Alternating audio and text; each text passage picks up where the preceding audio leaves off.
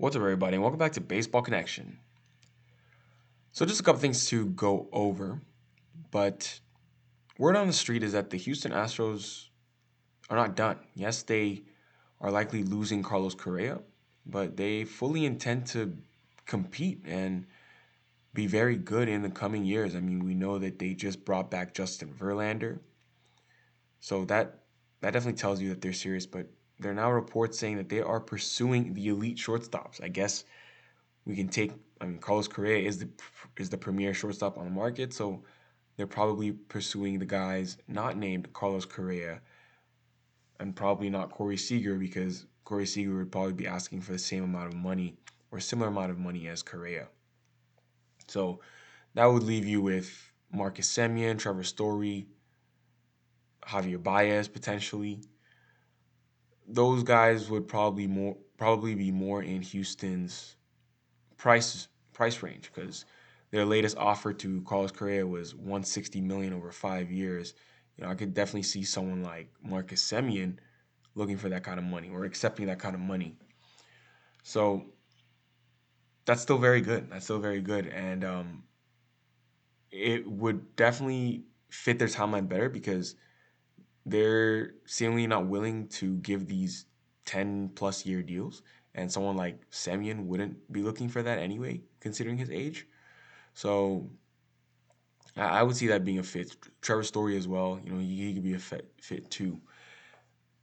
And then Houston is also in need of a center fielder. And they've been connected to Starling Marte. And Starling Marte has had a lot of interest from a lot of different teams. So he's going to land on his feet for sure. I mean, now we're hearing about the Giants emerging as another potential suitor for Starling Marte. So you, are hearing the Giants. We already heard the Phillies, Yankees, Mets, Astros, Rangers, Marlins. All these teams are interested in Starling Marte, the best center fielder on the market. There's there's really no really no surprise there. But the Astros are reportedly aggressive in this pursuit. And there's now a report saying that so the Yankees were thought to be a fit for, you know, one of the top free agent shortstops like Correa or Seager. Now it's being reported that uh, they're, they're, they're just monitoring it rather than participating in it, meaning they're just looking at it. They're not necessarily making offers or anything right now. But we'll see. We'll see what that really means. And then the Oakland Athletics may be willing to field some offers for Matt Olson, but they're going to have a very high asking price. Oakland is said to be shooting for the moon in their early trade talks with Olson, and that makes sense.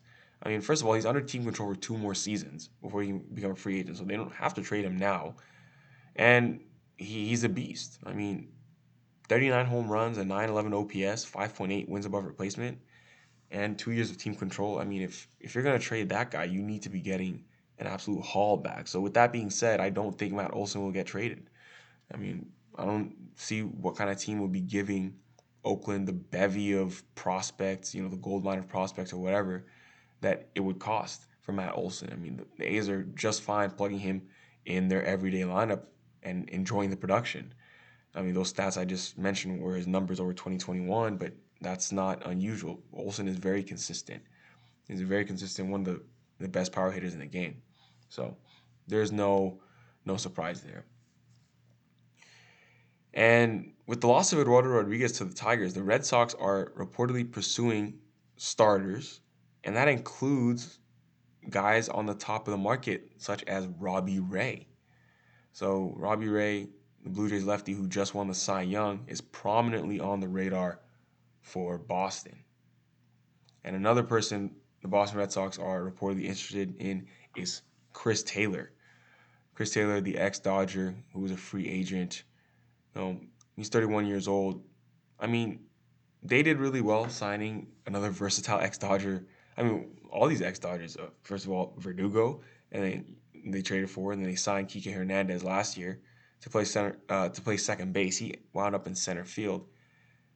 Everybody loves versatility, and, and the Red Sox definitely do. But I'm not exactly sure where Taylor would fit in immediately, but he's definitely an insurance policy at shortstop in case Bogaerts opts out after 2022, which which he uh, he very well might. I've, I've seen some reports saying that he likely would because he's underpaid at this point. Bogaerts is very underpaid. He's only he only makes 20 million a year. He took a very team friendly deal, and he could get more on the open market. So, for someone like Chris Taylor, you know, he, he could play all over the diamond, everywhere. I mean, he's he's appeared at every position besides pitcher, catcher, and first base. At least last season for LA, so he played six positions on the diamond. So, apparently, the Phillies are looking for a closer. So their wish list includes Josh Hader, Craig Kimbrel, Kenley Jansen. Um, I mean, that's that's obviously everyone's w- wish list. Anyone looking for a closer will have those guys on their wish list. But the, the Phillies need a closer. Um, I mean, Hader, that, that would be a, a, huge trade. They would have to strike with the Brewers. Their best shot might be Craig Kimbrel, whose value is a little low right now. So they could potentially, you know, sign him for, you know, for, for cheap. They, they could get him for cheap. I mean, well, I guess they'd be trading because the White Sox picked up his option. Um, but maybe you know they might be the White Sox might be willing to just dump him uh, for for cheaper than he's he's making right now. You know, maybe able to eat some of that salary, which would make things easy. I don't know. I'm just speculating, so we'll see. But those are the updates we have for now. Just kind of rip through them. That's what we have for today. Nothing crazy, but if you enjoyed this, please share with someone who'd be interested, and we'll see you next time on Baseball Connection.